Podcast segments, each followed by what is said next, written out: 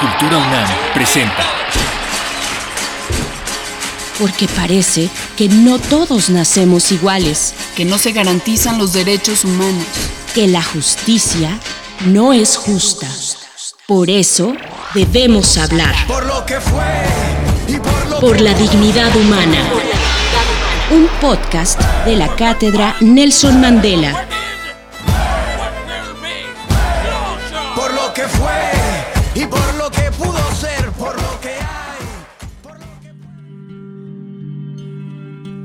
En 1985, Gunther Wallraff publicó su libro Cabeza de Turco. Se trata de un relato periodístico que muestra cómo el autor se hace pasar por un inmigrante turco en la República Federal Alemana durante la década de los 80. Wallraff expone y denuncia las tareas ingratas, los horarios extenuantes, los riesgos para la salud y toda clase de violaciones a los derechos humanos que viven los inmigrantes todos los días habla el escritor mexicano Enrique Díaz Álvarez, con un fragmento de su libro El traslado, Narrativas contra la idiotez y la barbarie, sobre la experiencia de Gunther Wallraff.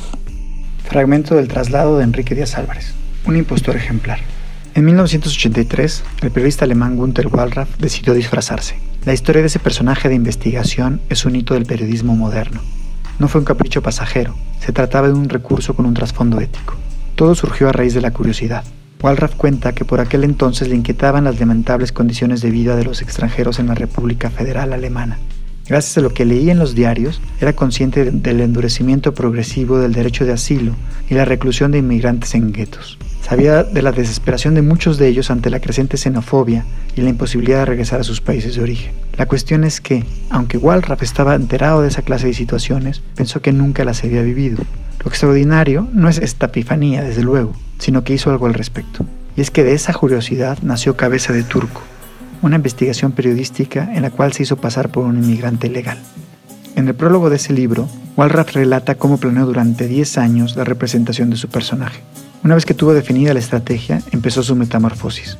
Primero decidió ponerse una peluca negra, luego dejarse el bigote y finalmente encargó a un oftalmólogo un par de lentes de contacto color muy oscuro. Estos aditamentos, junto con un cambio de ropa y una nueva actitud corporal, le hicieron parecer varios años más joven. En lugar de los 43 que tenía, Wallraff pasaba por un joven de entre 26 y 30 años. Si este periodista tardó tanto en contemplar los detalles de su plan, es que porque presentía lo que le agradaba era encarnar la vida de un turco sin papeles.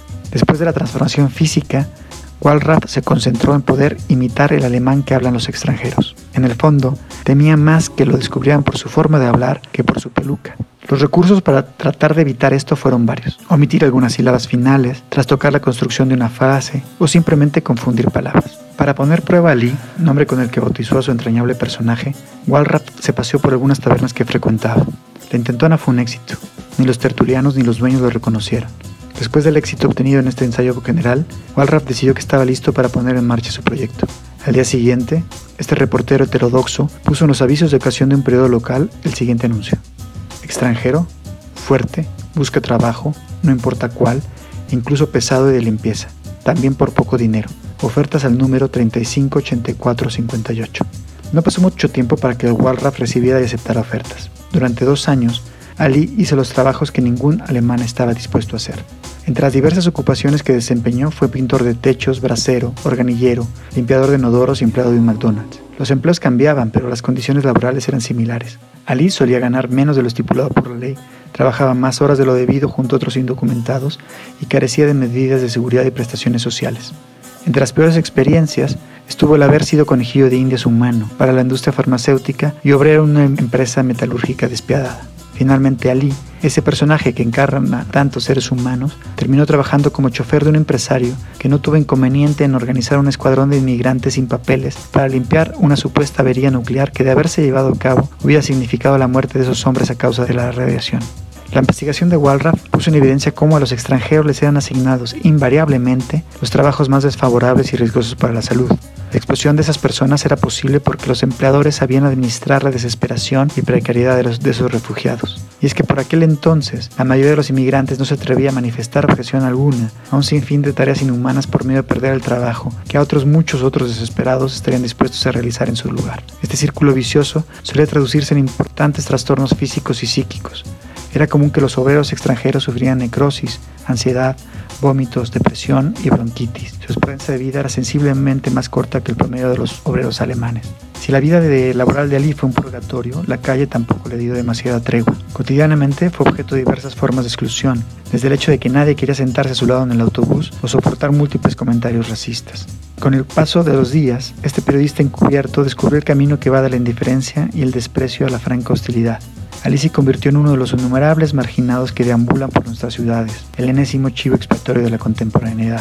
Aun con el cuidado que ponían en su representación, a Walraff nunca dejó de sorprenderle que la gente no se diera cuenta de que algo no cuadraba en Ali. Estaba convencido de que cualquier alemán que se hubiera tomado la molestia de escuchar verdaderamente a un migrante griego o turco lo hubiera descubierto al instante. Durante todo el tiempo de su impostura, solo sospechó o desconfió de su personaje, un compañero de trabajo turco. Con su transformación, Walraff logró que muchos alemanes le trataran por aquel que mostraba la máscara. No tardó demasiado en experimentar en carne propia la crueldad que buena parte de las sociedades de acogida despachan a los migrantes extranjeros. Su disfraz le permitió sentirse literalmente como la más ínfima de las basuras. Cito: Yo era el bufón al que todo el mundo dice la verdad sin tapujos. Yo no era un auténtico turco, eso es cierto, pero hay que enmascararse para desenmascarar a la sociedad. Hay que engañar y fingir para averiguar la verdad. El proceso y las consecuencias de este ejercicio de inmersión son tan interesantes como el reportaje mismo. En numerosas ocasiones, Walraff ha conversado cómo el agotamiento, el desprecio y la humillación que se sintió al poner en juego su representación le dejaban algunas secuelas psicológicas. El daño o la vulnerabilidad de Ali lo transformó como persona, cosas de la metamorfosis. Hasta el día de hoy, Walraff no se explica cómo un inmigrante extranjero asimila por tanto tiempo el odio, la hostilidad y las humillaciones cotidianas. Lo que sí sabe o aprendió después de esa mítica transformación es todo lo que tienen que soportar. Y es que la peluca, el bigote, las lentillas y toda esa puesta en escena le permitió descubrir el apartheid, el prejuicio, el desprecio que suelen encubrir nuestras sociedades democráticas hacia los inmigrantes más pobres. Walraff actúa para interpretar un papel y destino que la sociedad le ha asignado a sus extranjeros marginados, sus parias. Como los grandes actores, Walraff logra habitar una situación en un cuerpo que no es suyo vive de prestado. Intenta, baja todos los medios y artilujos posibles, meter la nariz y ponerse en el lugar de las víctimas, de los perdedores, de los desposeídos, de esos sujetos que, a su juicio, no tienen voz ni sitio en la sociedad contemporánea. Los superfluos. Al pasar las páginas de su libro, me era difícil no pensar en aquella frase de Elias Canetti. Yo soy exactamente lo que ves, dice la máscara, y todo lo que temes detrás.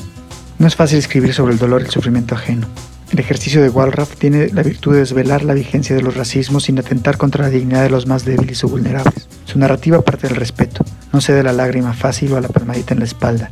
Esta cualidad le permite escapar tanto del cinismo y el morbo como del paternalismo barato, que es igual de desagradable. No es misericordia o piedad lo que el lector experimenta al ponerse en los zapatos de Ali, más bien consternazón y vergüenza, rabia, si el lector termina conmovido por el trato que los alemanes de entonces deparan a ese migrante sin papeles, es porque intuye o es consciente que su caso es el reflejo vivo de tantas otras existencias concretas, el simulacro como un espejo para mirar a la cara a millones de refugiados y desplazados en el mundo. La pobreza, ya se sabe, sufre en silencio. Bajo estas circunstancias, la máscara de Ali es un artilugio valiente y eficaz para visibilizar otras experiencias de vida. Su historia confronta nuestra indolencia, nos pone en relación con la alteridad. Nos pone en relación con la alteridad. Finalmente, Cabeza de Turco se publicó en octubre de 1985. Su denuncia sobre la violación de los derechos humanos de los inmigrantes tuvo un impacto social inmediato. El libro no solo fue un éxito de ventas y se tradujo a más de 38 lenguas, sino que cambió la realidad misma de los trabajadores migrantes. El Ministerio de Trabajo alemán de entonces creó una unidad de inspección que se llamó Grupo Ali, con lo que se visitaron las empresas señaladas una por una. Muchas tuvieron que pagar indemnizaciones millonarias, y los trabajadores que estaban trabajando ahí de legales terminaron dándoles contratos de trabajo. Además, se generalizó el trabajar con cascos y mascarillas. En fin, a 35 años de esta impostura ejemplar, podemos ver hasta qué punto una narrativa puede tener implicaciones en la defensa de los derechos humanos. Cultura UNAM presentó UNAM